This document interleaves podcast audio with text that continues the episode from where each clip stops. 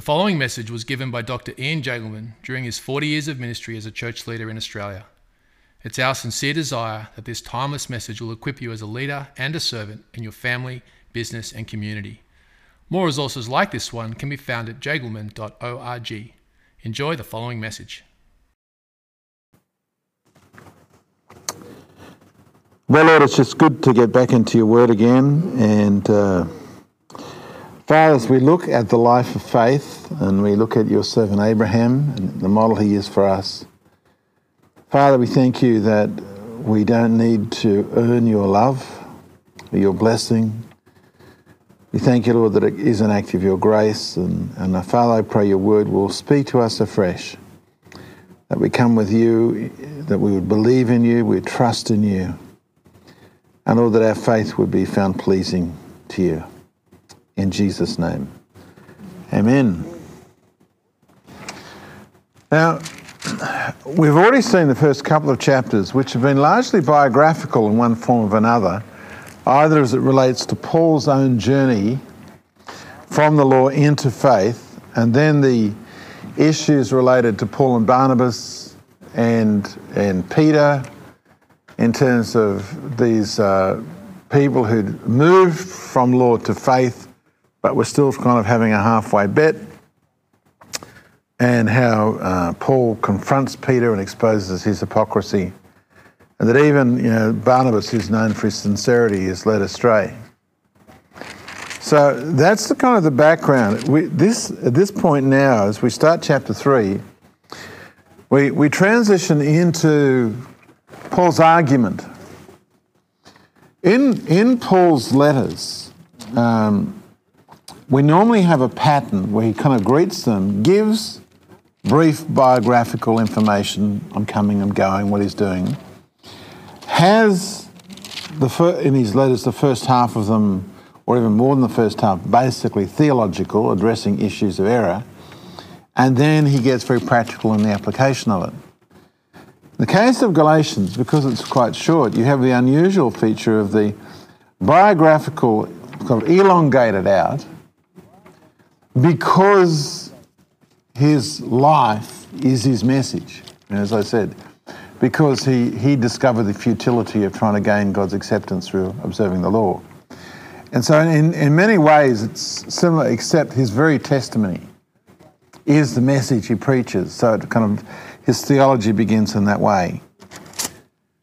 And so, when we get to chapters three and four, we are, we're going to transition from Paul's own kind of testimony to theirs and to the, to the journey of faith of the greatest of the Jews. And so he, having spoken about himself, immediately turns on the Galatians, these people who had heard him preach the gospel, who'd seen him, had embraced his message, had come into an experience of faith, had, had seen various things. He's now going to point at them and, and as we do this, it's well worth us reflecting as we kind of go through this, just to think about ourselves, about have we, in any sense, fallen the way the Galatians have fallen? He'll actually say you've fallen from grace. That you know we come into our relationship with Christ as an act of faith, and then we begin this desire to please Him through what we do and thinking that the more we do, the more He will bless us, and, and so on. So, chapter 3, and um, I've called it the fruit of faith. And in the notes that you've got, outlines that you've got, there are various sections. In the first section, Paul will talk about them and their experience of the Spirit. So let's read it. And uh, again, I'm just reading from a rough translation I've done myself. I think you'll find it's pretty close. And if there's anything significant which jumps out at you, say, Ian, how come you've translated this way? And I'll try and explain it. O foolish Galatians who bewitched you, before the eyes of whom Christ was publicly portrayed as crucified. Only this I wish to learn from you. Did you receive the Spirit by works of the law or by the hearing of faith? And uh, or that may well be better translated from the works of law or from the hearing of faith. Are you so foolish, having begun in the Spirit, are you now going on to accomplish by the flesh? And are you trying to accomplish it through your own strength? Have you suffered so much in vain, if indeed it really is in vain? Does he who supplies the Spirit and works miracles in you do it from works of the law or from the hearing of faith? Just as Abraham our Father. We'll, stop there. We'll, we'll, go to verse 5 and then we'll back up. Now, uh, last week when we, we met, I alluded to the, the difficulty that sometimes we have when, when in, uh, I think it was the 16th century, the monks writing across Europe and he's putting the chapters and verses in, how unfortunate sometimes it is because it completely breaks a train of thought. But I remind you, as we look back at uh, chapter 2, verse 20, Paul says, I have been crucified with Christ, right? And I no longer live, but Christ lives in me.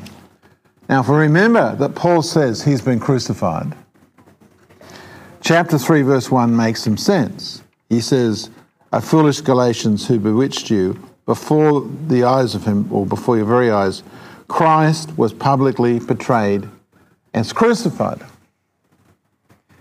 Now, what does this mean? It, it means that, you know, you have seen in my life someone who has died to the law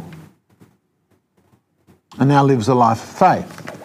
Because that's what Paul says. He says in back in chapter 2, he says, "The result of being crucified with Christ, I no longer live, but Christ lives in me, and the life I live in the body I live how? By faith in the Son of God who loved me. Now, this is what he's alluding to. But he's saying, you know, you saw it. You saw how I live, you know, because his, his concern is how, you know, how could they not just hear what he preached, but see his living of it and so quickly turn to the very thing that he's rejected? They should have known better. They really should have known better when these other people come into the church and take them back to the law because they had in him someone who'd been totally obsessed with the law, committed to the law, sought to live by the law, and had turned away from it. But they didn't. And so he says, Who bewitched you? And that's literally what it means. It's, it's as if a spell was cast on them. Because how else would they have been deceived? Why else would they have rejected what they'd heard?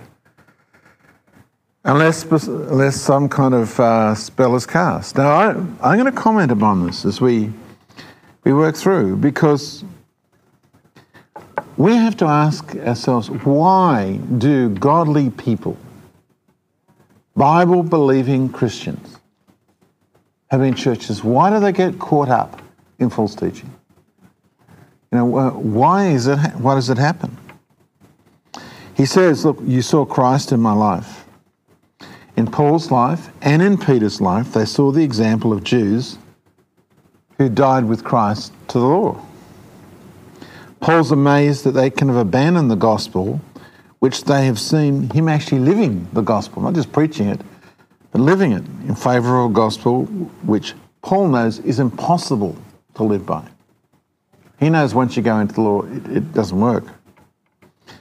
Now, this is the warning for each one of us. I remember when I first, because I'm, I'm using notes for this part of it, and I remember when I first prepared this study, because when I first taught this, because every time you teach, you add new stuff and so on. It was some years ago. My note is quite is interesting. It says it's easy for convention speakers to teach truths which they do not live because they can't. What they preach doesn't work, but because they come, preach, and go, their hypocrisy is not easily detected. Paul, you know, appeals to us to say, look at my life. I can live this. I'm living this. It's, it works. Um, you know, I'm not ashamed when people visit my church from from other parts of the world to find out am I the same in Australia as I am in when I'm overseas. Sunday morning, um, we had a, a Russian a lady from Sochi, where I met in Sochi, had heard I'd been in Sochi and came with her husband to visit the church. And you know, I'm not ashamed that someone from one of the countries overseas where I teach and will come and find out the way I live is different from what I preach. Or my church is different from what I've said it would be.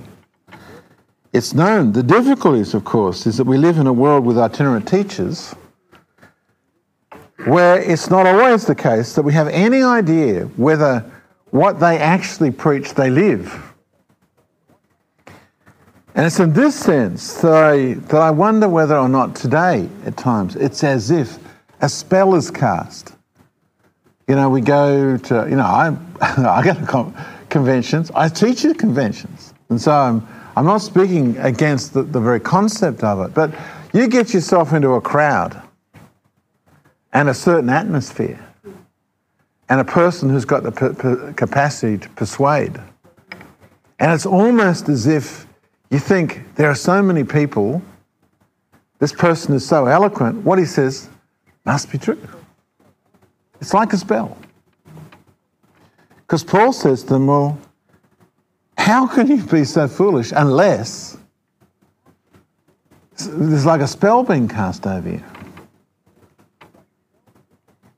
He says in verse 2, you know, only this I want to learn from you. you know, and he's going to say, well, okay, let me ask you. Let, let me now, okay, let's not talk about me. Let me talk about you. Let me challenge you as to what you know about the way God works. He says, Did you receive the Spirit by the works of the law or by the hearing of faith? See, that's the question. He says, you know, is it is it now the word uh, in a, I know what Bibles you've got there, but in my translation I said by the works of the law or by the hearing of faith. It's the same as occurs later on there. The word translated by is a Greek preposition ek, which means out of. You know, does it derive from? is the, the sense of ek is normally, normally used of in the sense of an of. Is it of this, is it of that? Where does, where does it come from? And so, did you receive the Spirit know, as a result of the things you did in observing the law, or as a result of you having believed in God? Where did it come from? He said, Now, where did it come from? He says, now, we've talked about the works of the law. The phrase probably is definable of being, of being convincing God by keeping the moral requirements of the law. Somehow persuading Him because of our morality. In truth, each of us cannot do it. And so the answer, given that we can't convince Him by that, there's only one possible source of God choosing to bless us, and it has to be uh, originating in our faith. Well, here we, we have an interesting expression. It's uh, in here. It says the works of the law are quite clear. This, it's literally the, the hearing or the report or the sound of faith. That, that's, and what does this mean?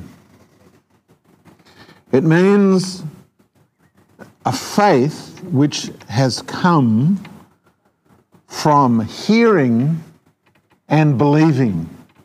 You know, it's a blessing. We hear, we believe, we receive. Is what Paul Paul hears. Unlike the law, where we hear, we understand, and we try and do. It's a, it's a different step. It's a hearing that believes what's heard and the person who says it. That's, that's what it is. It's not a rejecting, it's not a doubting, it's not a double mindedness. It's, it's a hearing which, which is a result of the Spirit. Paul calls the Spirit, the power of the Spirit, grace. I've taught you about this, you know, this saving grace, empowering grace. Saving grace is the gift of Jesus, empowering grace is the gift of the Spirit. It's received through faith, not by trying to earn it. He calls it grace because it's given freely by God without reference to merit. There's nothing we can do to make us more worthy of God's favour. If it's favour, it's given to us because of His love. We have to believe He wants to freely give it to us and receive it through faith. Now, let me, let me, uh, this kind of takes us back to, what was the last series, or even the series before last? We were, I was doing a, t- a teaching series specifically on the baptism of the Holy Spirit. So let me, let me just revisit that for just a minute, because this is where people can, are confused. Let's say I'm talking to someone about the Spirit, which is, in this case, it's the, the, the Spirit which does miracles and power. That's the, what Galatians 3 is talking about. He says, Well, how, how did the miracles actually occur among you? And his answer is, Well, you were taught, you believed, and you received. And so you can't receive what you don't believe, and you can't believe what you haven't been taught. This is what so often happens. I, remember in the series, I, I, I, talked a little bit about this. You know, on the area of the Spirit do working miracles, there are a whole lot of Christians who actually don't believe the Spirit does miracles. They, don't, they don't believe it. And therefore, for them, faith begins with actually believing that God still does miracles. That's what faith is.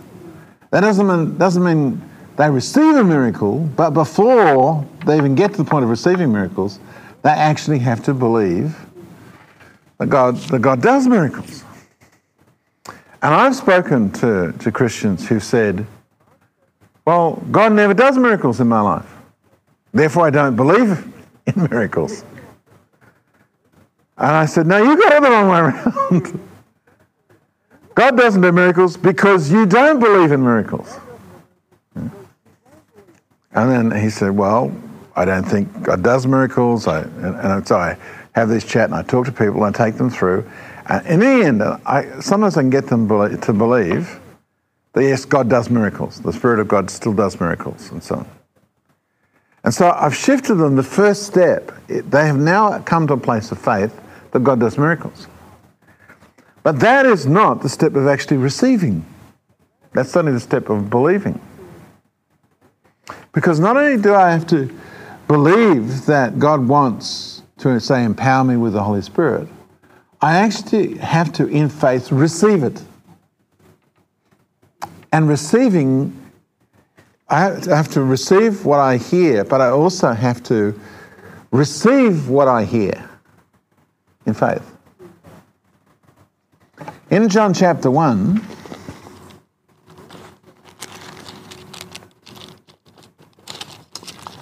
verses 11 and 12,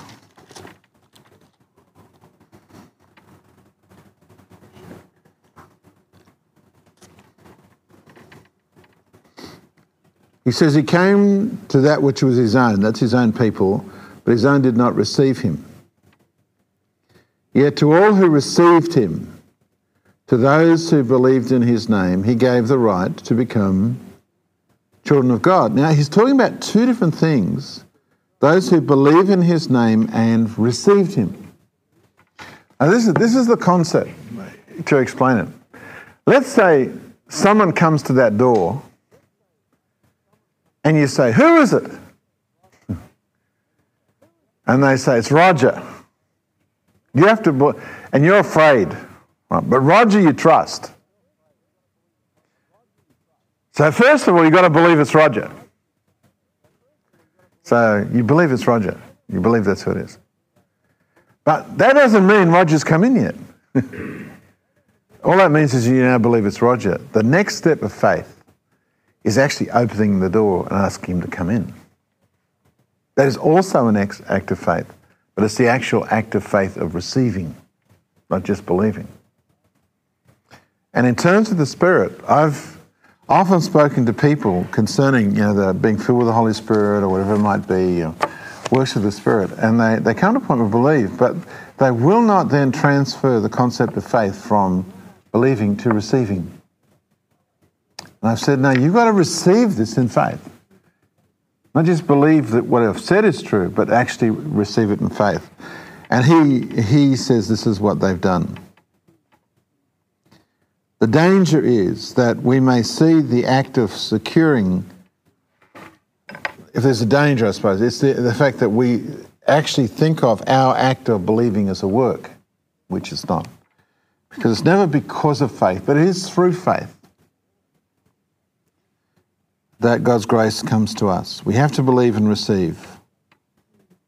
But without believing and receiving, we can do that, but without God's willingness to give, we still won't receive. It has to, it, it's really because of God. The Spirit is a reward, it's a gift. It's not a payment of wages. So he says again, Are you so foolish, having begun in the Spirit, now you're going on to kind of to do accomplishments through the flesh? It's like they've been sidetracked. Now, as I said, well, he says to them in verse 4 Have you suffered so much in vain? Because when they first embraced the faith, they will have been rejected by family members and friends and so on. Not because of anything they did, but because they believed. That's why they've been rejected. And he says, if indeed it really is in vain. Now, Paul doesn't actually believe that. He, he's persuaded because they have known what it is to live by faith, because they've known the work of God in their lives, he's persuaded he can get them back.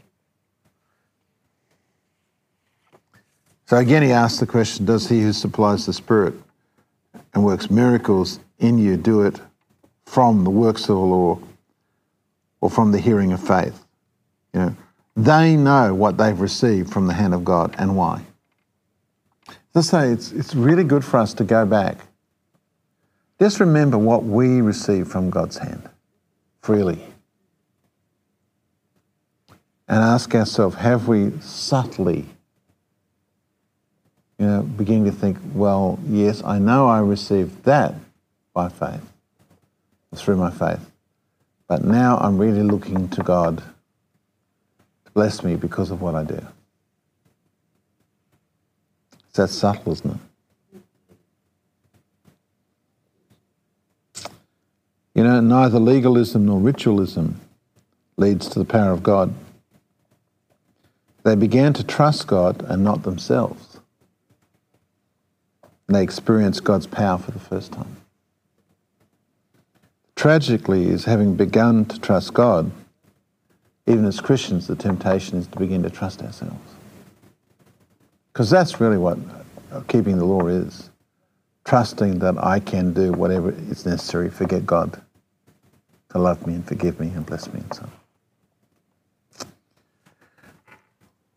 So that's probably a good point for us to pause for a minute or two in case of you want to reflect on that and comment or ask questions.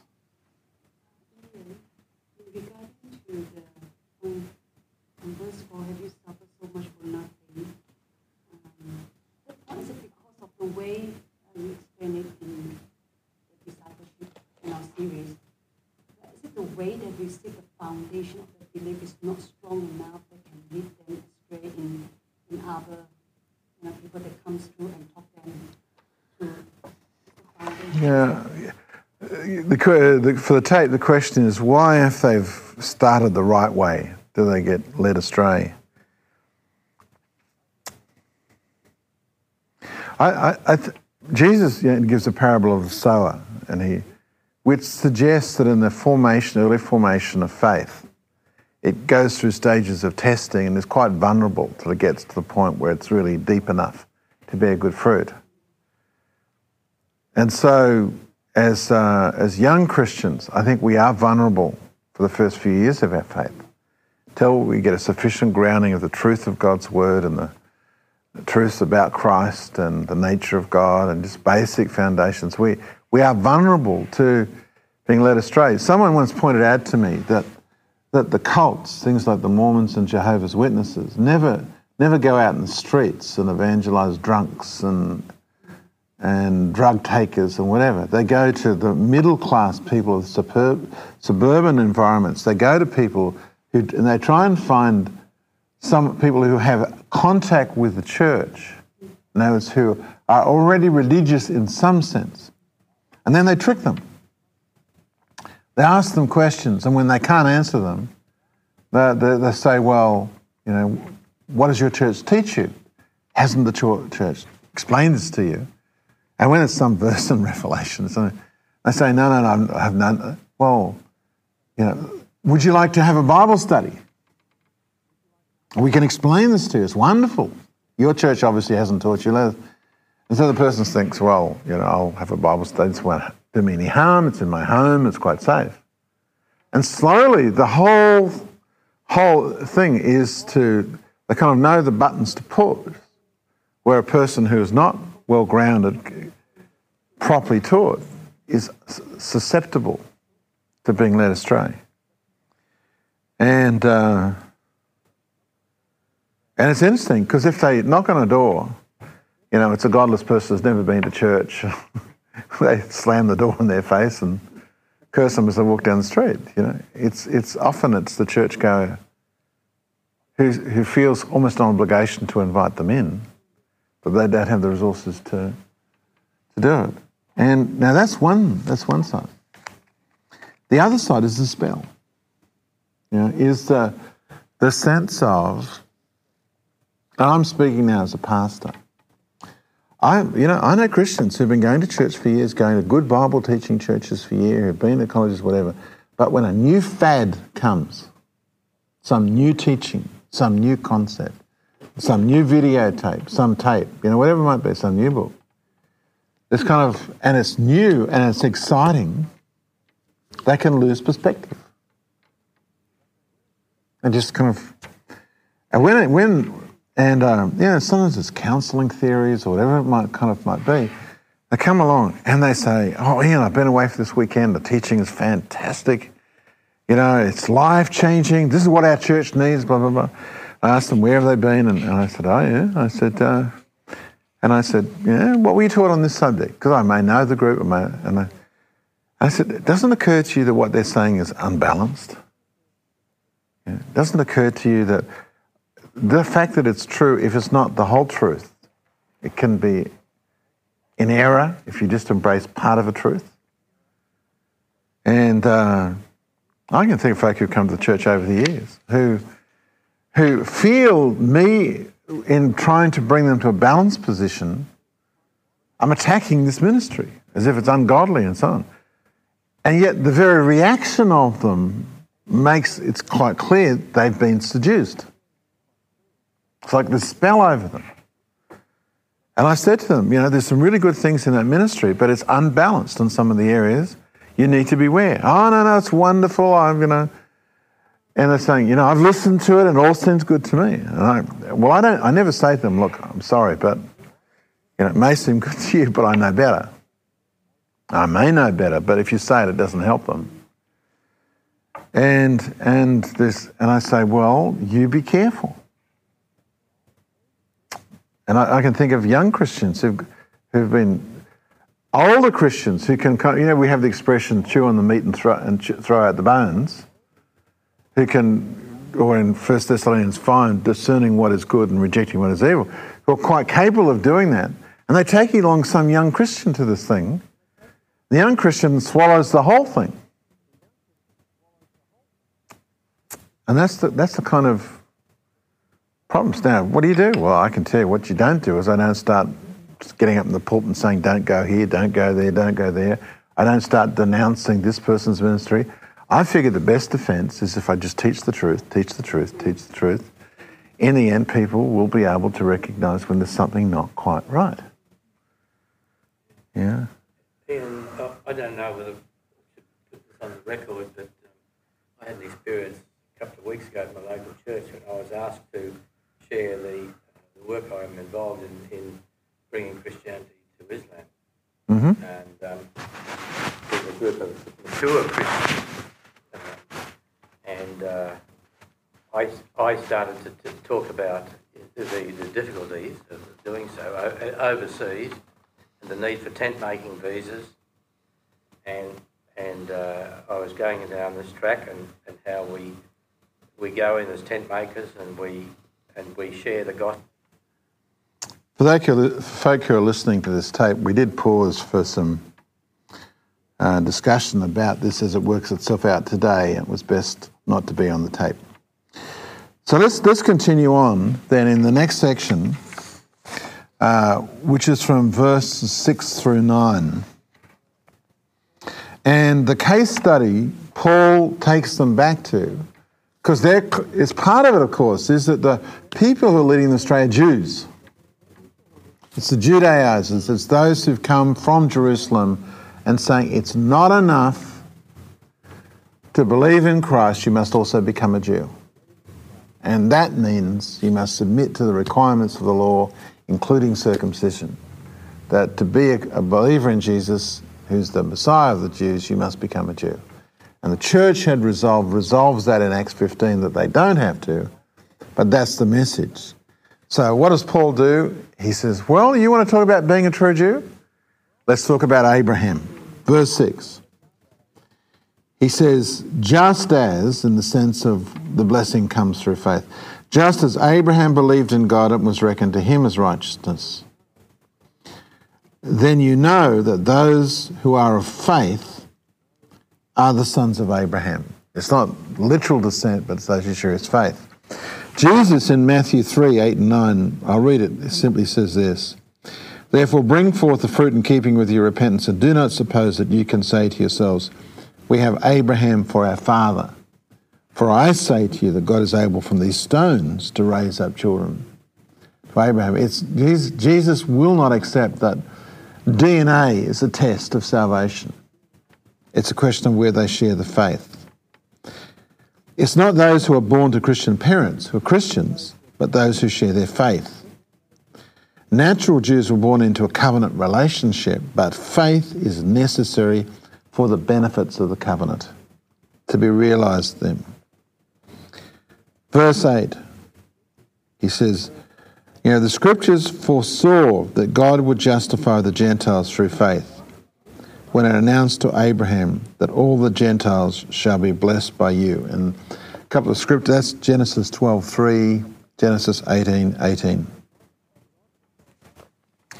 fact, God foretold that Abraham would not only be a model of faith, but his example would be followed by many, leading to God's blessing.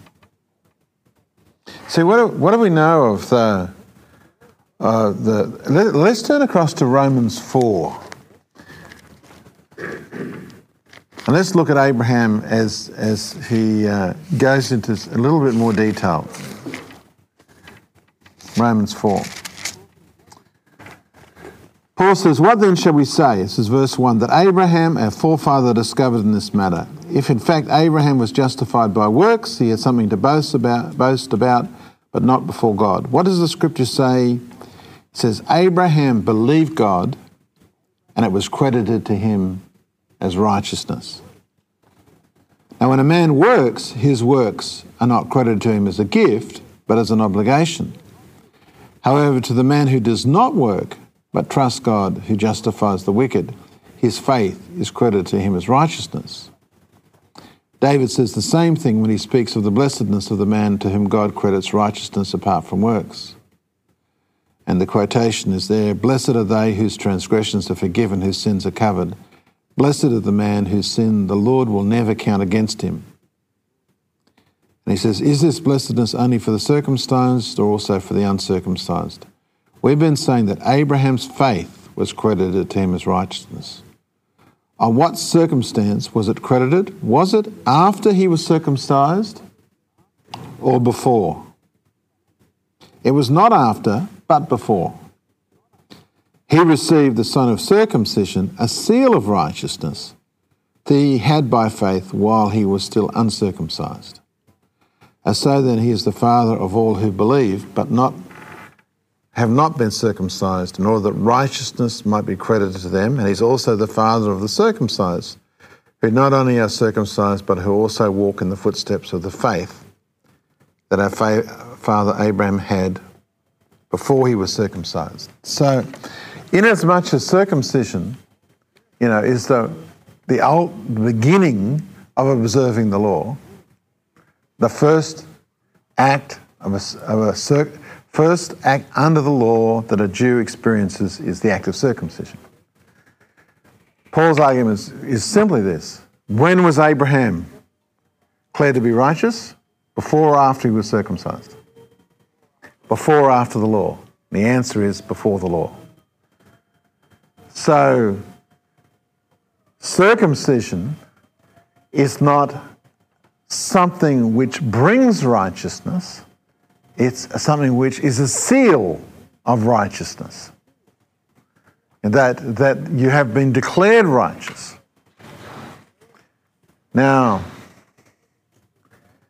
you know, there are people who would argue, for example, that under the new covenant, baptism is the substitute for circumcision, and therefore that's why we baptize infants. Now, that's actually, that's actually not what Paul says. Paul says what replaces physical circumcision is the circumcision of the heart.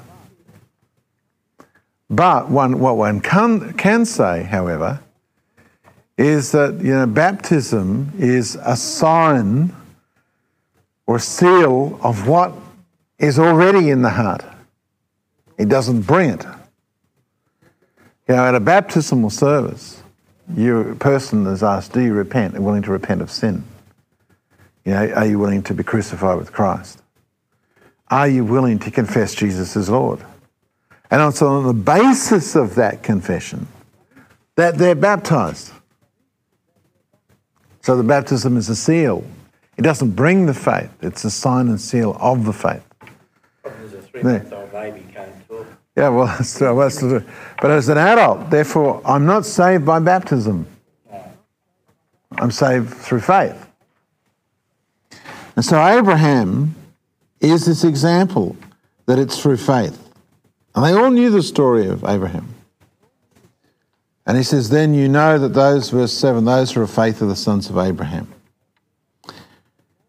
Now, Paul has two points to make here. Not just that God's favor, his blessing, righteousness comes through faith.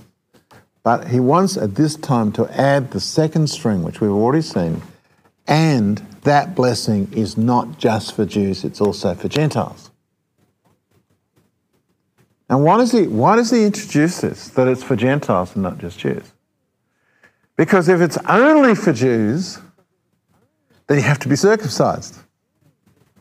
You have to come, you, have to have it. But he says it was, if you go back to Genesis, it was never intended that it be just for Jews, but through faith, all were to be believed. He says the scriptures foresaw that God would justify the Gentiles through faith when he announced to, uh, uh, to Abraham, all the Gentiles shall be blessed in you. So let's go back to Genesis and have a quick look at it. I don't know if you can follow it. What he's saying is, look, if it's if Gentiles can't be saved, then it must be by the law. So it has to extend to Gentiles.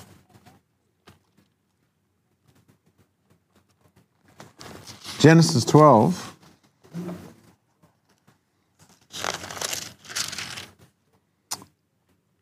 Verse 2, he says, I will make you into a great nation. I will bless you. I'll make you name great. And your blessing, I will bless those who bless you, and I will curse. And whoever curses you, I will curse. And all the peoples of the earth will be blessed through you.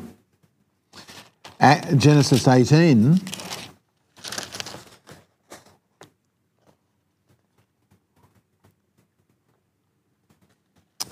Eighteen, Abraham will surely become a great and powerful nation, and all the nations of the earth will be blessed through him.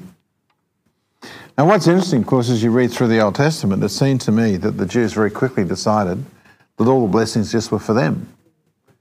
And God was on their side, and God had no desire to bless anyone other than themselves.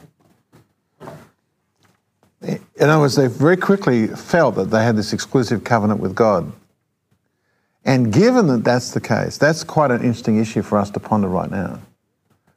In terms of historic Israel, any notion that God is only on the side of the Jews and not on the side of the Palestinians or the Arabs is completely foreign to Genesis 12. In fact, God wants them, Israel, to lead others into a relationship with Him and through that be blessed. He wants whatever they do to bring them others. And the very thing they're doing at the moment, of course, is saying, we don't care about anyone other than ourselves. And therefore turning people away from the God of Israel.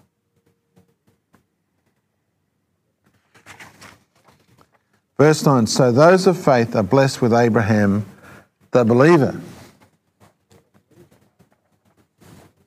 Verse 10 However, all who are children of the works of the law are under a curse. That's so we're down to verses 10 through 14. For it is written, this is a quote from Deuteronomy 27 26. Blessed is everyone who does not keep doing everything written in the book of the law. Verse 11. But it is clear that no one can stand before God justified by the law. Rather, the just shall live by faith. No one can continually fully keep the law.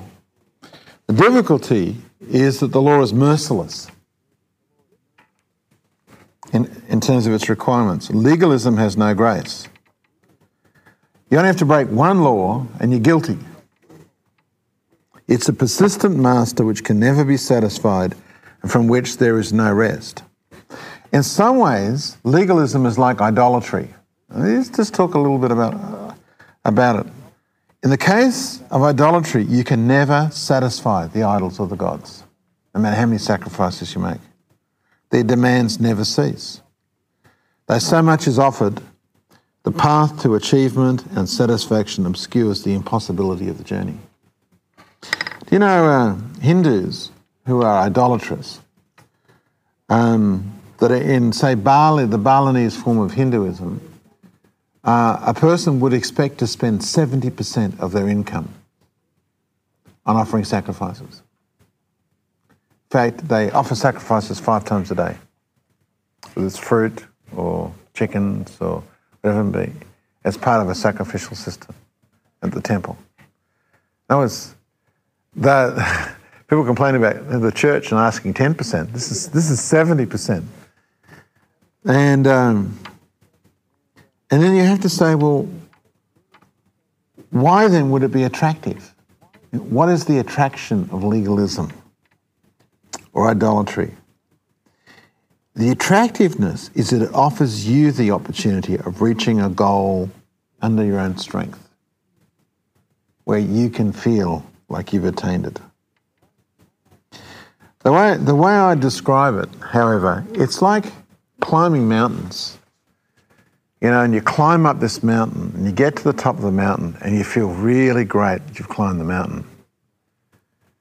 You know, you put yourself through these ritual disciplines or self suffering or hours of meditation, and you finally get to this place of enlightenment, only to discover there's a valley and another mountain to be climbed. And there is never not another mountain. I suppose, encouraged by the statement, everything worthwhile will cost you something, the temptation is to pursue a lifetime of striving and accept the frustration of constant failure. And yet, in faith, there is this place of rest. Now, we, as we're going to see when we get to five, chapters 5 and 6, it's not that we won't live a life of virtue, that we don't live a life of the fruit of the Spirit. But it just, it's just coming from a completely different place. It's not a, it's not a life of striving, it'll be a life of, of engagement and communion with God. It comes out of our relationship with God and so on, but we'll wait till we get there. Verse 11, Paul says, it's clear that no one can stand before God justified by the law but rather the justified, those who are righteous through faith, then live by faith, out of their faith. It's a faith life. the verse 12, and it's, a, it's actually quite difficult to translate. It says, The law is not faith, but rather, and this is my translation, but he who does the law shall live in them. In the sense that once you submit yourself to the law, legalism becomes a whole lifestyle, and you find yourself embraced in it. You know, if someone, for example, if someone says to you, Well, I believe Christ died for you, but you must keep the, the Sabbath and you must observe, observe every Saturday, it never stops with one. And then you find, well, you can't eat meat, right? And then you can't drink alcohol, you can't smoke, you can't. There, there will not be an end to it, it becomes a life in itself.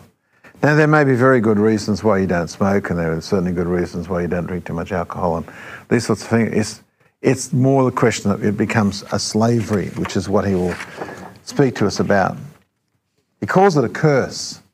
It's like a curse is over them. Verse 13. Christ redeemed us from the curse of the law, becoming cursed in our behalf, because it is written, Deuteronomy 21 23, Cursed is anyone who hangs on a tree. Christ suffers the consequences of the requirements of the law. His cross, as he hung on it, was, a, was the symbol of all the judgments of the law being brought against him. You know, Paul and I think it's 2 Corinthians 5, and the Lord has, well, was it in uh, Isaiah 53, the Lord has laid upon him the iniquities of us all. In 2 Corinthians 5, it says, he made him who knew no sin to become sin, you know, to bear in his own self our sin. He did not die in vain, nor was his death without meaning. Was part of God's predetermined plan. Again, a scripture, Acts 2 22 and 23. The earliest of all the sermons of the apostle says, Men of Israel, listen to these words Jesus the Nazarene, a man attested to you by God with miracles, wonders, and signs which God performed through him in your midst, just as you yourself know. This man was delivered up by the predetermined plan and foreknowledge of God. You nailed to a cross by the hands of godless man. Having spoken of Christ's death to deliver us from living under the curse of the law, he says, and um, verse 14, Acts, uh, sorry, Galatians 3.14, starts with a uh, simple Greek word hina, which means in order that. And whenever you find a hina, whenever you find an order that, you got to link what's just gone before to what's about to follow. In other words, his cross was in order that the blessing of Abraham might occur to the Gentiles in Christ. In other words, he, it's not just Jews who live under the law. As I say, there, there's, a, there, there's a legalism within Islam, there's a legalism within Hinduism, there's a legalism within Buddhism, there's a legalism within any religion or society. And each has to be delivered from out from underneath it. it wasn't just the Jews who were in bondage to the law. The Gentiles themselves had to be delivered from it. And, um, you know, Paul writing in the Christians of Galatia and places like Ephesians and in Ephesus, you know, when you go to Ephesus and and uh, just out outside the town was the great temple to Artemis. Artemis or Diana? Artemis. Know. One of the two. Maybe it's one of the same anyway. Same. But, you know, just is this huge temple. And they all knew what it had cost them as, as Gentiles to try and placate the gods.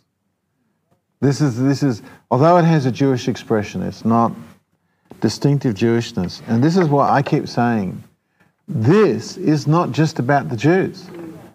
It's about Australians living in Australia at the 21st century who are, these are like the, it's, awful to say it, but it's like the lady who bakes lamingtons for 40 years for the, the, for the annual church Christmas stall, believing and walks away believing that when she stands before God, God will count the lamingtons. Oh, it's a funny kind of way. Now, if she does it out of love for Christ, what a blessing. It's the only thing she can do. And she does it out of love. And what an incredible blessing. I feel, the, yeah. And the Lord will say, man, I wish I could have had one of those, you know. yeah. But it's, but it's, uh, you know, in some cases, it's the men who, who uh, join the service clubs, the Rotary clubs, the Ro- Lions clubs, and so on. And he spent 30, 40, 50 years in these clubs and who, who feel, you know, God, God will look at my good works. Masonry is a good example. Yeah, well, yeah, well, masonry as well. Last night, as I, I, I, because I'm a Rotarian, and there are many good, and I have freedom to preach the gospel there. It's just, it's a wonderful situation. But I was sitting next to a man, and he's 87, and he said to me, he says, Ian, and there was, this is a ta- round table. Everyone's listening. to it. Seven or eight of us around this table. And uh, he says, Ian, he said, um, he said, when I go, will you do my funeral? My funeral? In front of everyone. It was a strange kind of question. But, and he's got his mind was clear. He just did the talk the week before. You know, he's got a wonderful mind. And he says, you know, I'm not, I'm not really religious. I'm not very religious. He said, but my mother was. She read the Bible every day of her life, you know, and all this. And I know what he's been in. He's been in clubs and he's been in the, the lodge and he's been in all of these things which will kill. Well, Rotary doesn't, but some of these things can kill spiritual hunger at all. And I said to him, I said, mate, I think you and I need to have a quiet chat before too long. At 87, I better not leave it too long. But but, and I actually feel he's open. Because in the very way he expressed it, he expressed an uncertainty of his destiny. He's not anti God at all, actually. He, what he's not sure of is whether he's, what he's done is enough. I'll go and see him and I'll, I'll explain. You know, you may have done these things with a desire to please God. And I'll explain it's through faith. And I actually believe he's open. He's, he's open to actually receive it, but it, it is a faith. So we, this is a thing today. Verse 15.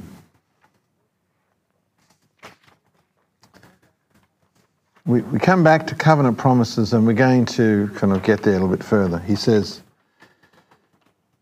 he says, Brothers, I speak according to a human example. Once a man has ratified his will, no one can nullify it or add to it. It was his binding. To Abraham and to seed, the promises were spoken, saying to his seeds as if to many, but there's one to your seed who's Christ. Now that's, come back to it if we need to. This is what I say. He says, a covenant, having been ratified by God, cannot be made void by that which occurred 430 years later so as to abolish the promise. Now, what's he saying here? Abraham received the promise from God that he was righteous by his faith. Um, 430 years later, Moses gets the law on their way out, having been imprisoned, and spent years in Egypt on the way out. So the law cannot change the will which is made 430 years before. For if the inheritance is of the law, it's no longer by promise. But to Abraham, it was fully given by God through a promise. We probably can all easily understand the very human picture that he's giving to us. None of us work for our inheritance. It's our fathers who will or will not give it to us. I got my inheritance when my father died three pairs of pajamas and two ties and some debt. You know, even if we try very hard to please our parents, they can still, at any time prior to their deaths, choose to give our inheritance to another. We must depend on their word when they tell us that they've left us their inheritance.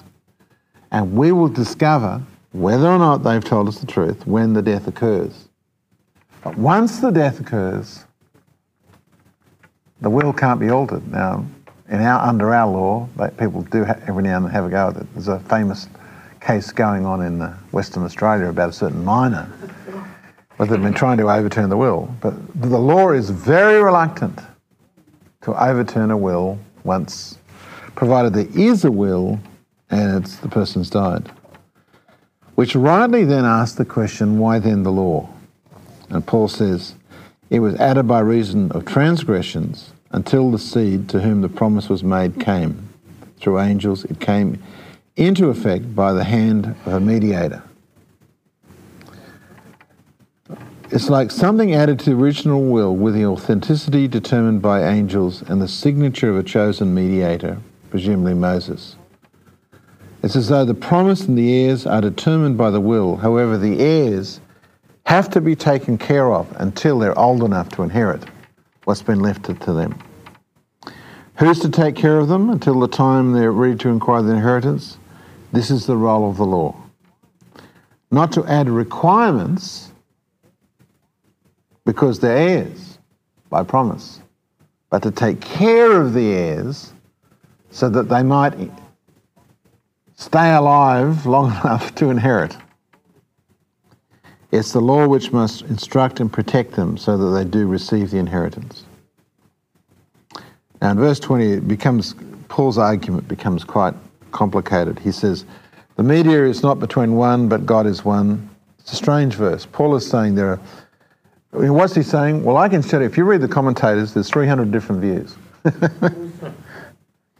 Perhaps Paul is saying that although the will is between two parties, the parents and the kids, the donor and the heirs, it's really up to the donor as to who receives what. It's really one, it's really one person who's important. So, although there's a mediator, his only role is to do what God wants. Oh, I know. The mediator is not there to negotiate a settlement between the two parties or alter the will or to change what was an unconditional promise. But the mediator is there to somehow see person to whom the promise is given receives it. Verse 21 Therefore, is the law contrary to the promise of God? Never. For if the law had been given which is able to give life, then righteousness would be from the law. But the scriptures or the covenant bound all things under sin in order that the promise from faith in Christ might be given to those who believe. Now, the law is not contrary to promise, it's there to keep us aware of our need for forgiveness. Reminding us of our sin, it confronts us with our need of God's grace. Without the law, we would foolishly trust in our own ability to gain God's acceptance. We'd be deceived that we're good when really we're bad. We're tempted to try and attain God's grace. The law exposes the sinfulness of our motives and shows how much we need God's grace. It's, um, it's a subtle thing, and we, uh, we, will kind of we'll, we'll come to it as we. Paul, I think it's in 1 Thessalonians 1, he says, The law is, we need to understand who the law's for. The law's for sinners, not for Christians.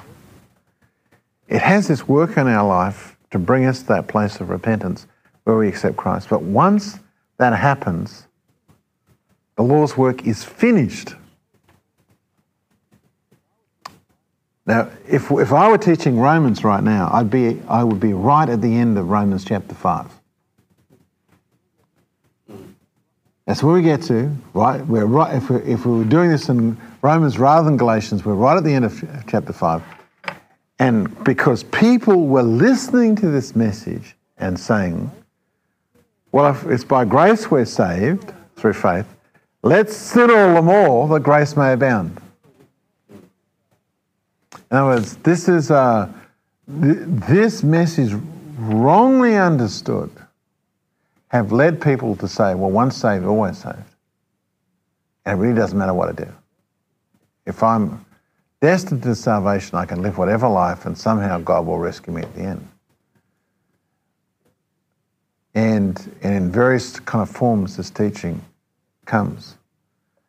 And yet, the truth is that if I've been crucified with Christ, I've not just died to the law, but I've died to sin. I've died to being sl- a slave to sin. And in Romans 6, 7, and 8, he will spell that out. And in Galatians, he's going to spell that out for us in chapters 5 and 6. But we've got chapter 4 to get to before we get there. He's not finished. See? He's, not persuaded. We're fully persuaded. Really, when you think of what he's done, you know, he's, he said, How did you get God's blessing? Law or faith? They know the answer is faith. How did Abraham get blessed? Before or after circumcision? Before circumcision. You know, Christ died for us, delivered us from this curse. And you reckon that would be enough, but no, no, no. He's got, he, he hasn't finished yet. so ne- next week we'll do chapter four. And uh, when we've really kind of got this to the very core of our being, then the, outward, the because it's like you can't live in the spirit. This is because chapter five is about living in the spirit. You can't live in the spirit and by the spirit overcome the works of the law. You can't do it till you die to living by the law. Die to trying to do it in your own strength. Because dying, when Paul died, when crucified with Christ, man, his life, you know, he's just so religious, so fanatical, so committed to the law. Until he really died to that, he had no chance of living in the Spirit. Now, none of us here would probably say, uh, well, I'm not like Paul, but it can be pretty subtle because we do it kind of the Gentile way. Not with phylacteries and clothes and hairdos and the Sabbath. We do. We just do our, what Paul calls dead works. Good things done for the wrong reason. Let's pray.